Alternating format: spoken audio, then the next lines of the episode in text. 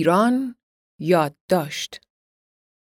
انقلاب احراز هویت دیجیتالی.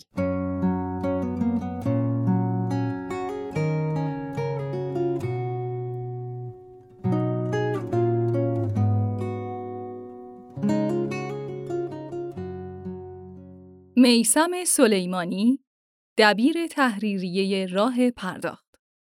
در فروردین و اردیبهشت ماه 1399 بود که تب بورس روز به روز در کشور بیشتر و بیشتر می‌شد. شاید برای بسیاری از ما این اتفاق رخ داده باشد که پدر و مادرانمان از گنجه ها یا کیف های قدیمی خود برگه های سهامی را که سالها پیش خریداری کرده یا شرکت محل کارشان به آنها داده بود خارج کردند. برای بسیاری از همین پدر و مادرانمان این سوال مطرح شده بود که این برگه های سهام که آن را فقط به مسابه یک تکه کاغذ می دیدند، چه اتفاقی برایشان افتاده است.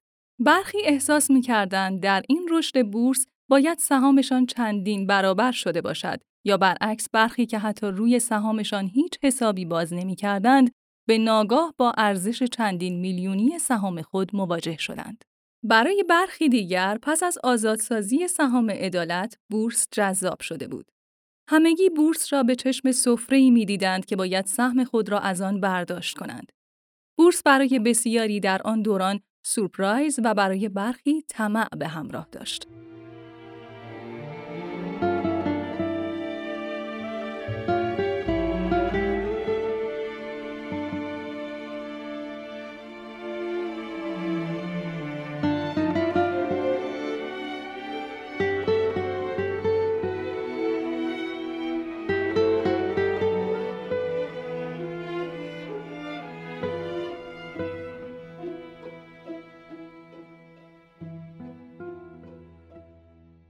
اما پس از همه این اتفاقات موضوع دیگری به میان آمد. پدران و مادرانمان که دیگر سن و سالی از آنها گذشته بود، باید کد معاملاتی دریافت می کردند. حتی برخی که در گذشته کد معاملاتی قدیمی داشتند نیز مجبور بودند کد جدید و احراز هویت حضوری انجام دهند. در ابتدای امر و ماهای فروردین و اردیبهشت صفهای طولانی در دفاتر پیشخان برای دریافت کد بورسی وجود داشت. بسیاری ساعتها در صفهای طولانی ایستادند تا نوبتشان شود و کد بورسی دریافت کنند. ولی بسیاری نگران آن بودند که در شرایط شیوع ویروس کرونا پدران و مادران و افراد پا به سن گذاشته در این صفهای طولانی حاضر نشوند. زیرا احتمال شیوع ویروس کرونا در این صفها و به خصوص محیطهای بسته پیشخانهای دولت بسیار قابل توجه بود. سامانه های به شدت کند این دفاتر و عدم پاسخگویی سازمان بورس به حجم درخواست برای دریافت کد معاملاتی نیز خود دردسر دیگری را به وجود آورده بود.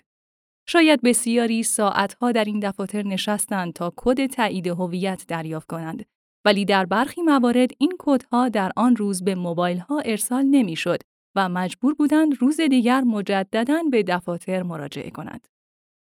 اما یک اتفاق مهم همه این موضوعات را تحت شعا قرار داد. بحث احراز هویت دیجیتالی یک تحول جدی را به وجود آورد. سیگنال اولین اپلیکیشنی بود که احراز هویت دیجیتالی را ارائه داد تا کمک قابل توجهی در کاهش مراجعه حضوری به دفاتر پیشخان حاصل شود.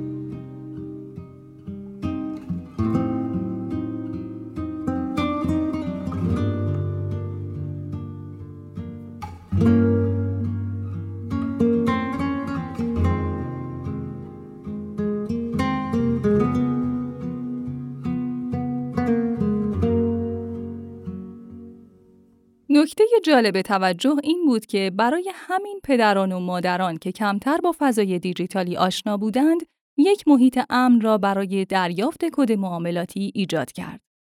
بسیاری از فرزندان برای پدر و مادران یا نوه ها برای پدر و بزرگ ها و مادر بزرگ ها شروع به احراز هویت دیجیتالی کردند. برای کسی باور کردنی نبود که روزی بتوان چنین احراز هویتی را با دقتی نزدیک به 99 درصد انجام داد یا حتی امکان تقلب را سلب کند و صفهای جلوی دفاتر پیشخان را از بین ببرد.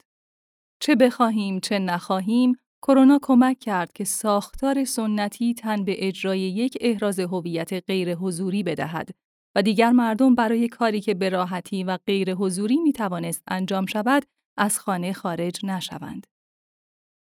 شاید اگر به همین مدیران تا دو سال پیش می گفتید احراز هویت را می توان به شکل غیر حضوری انجام داد، با مقاومتی جدی و قابل توجه مواجه می شدید. حتی مطرح کردن آن حکم گناه کبیره داشت. ولی کرونا همین مدیران را مجبور کرد برای قطع کردن زنجیره کرونا این موضوع را بپذیرند. احراز هویت دیجیتال در سامانه سجام یک انقلاب بزرگ را در کشور ایجاد کرد و نوعی خط شکن در این مسیر بود. حالا بانک ها بیش از هر زمان دیگری به فکر راهندازی احراز هویت غیر حضوری هستند. زیرا نمی‌خواهند از بازار سرمایه عقب بمانند. قوه قضاییه نیز با سامانه سنا تمام کارهای خود را غیر حضوری کرده تا رفته رفته از این طریق جلوی ازدهام جمعیت در دفاتر مربوط به قوه قضاییه گرفته شود. احراز هویت دیجیتالی نشان داد که ظرفیت فنی در کشور به خوبی وجود دارد ولی این تفکرات سنتی هستند که باید تغییر کنند.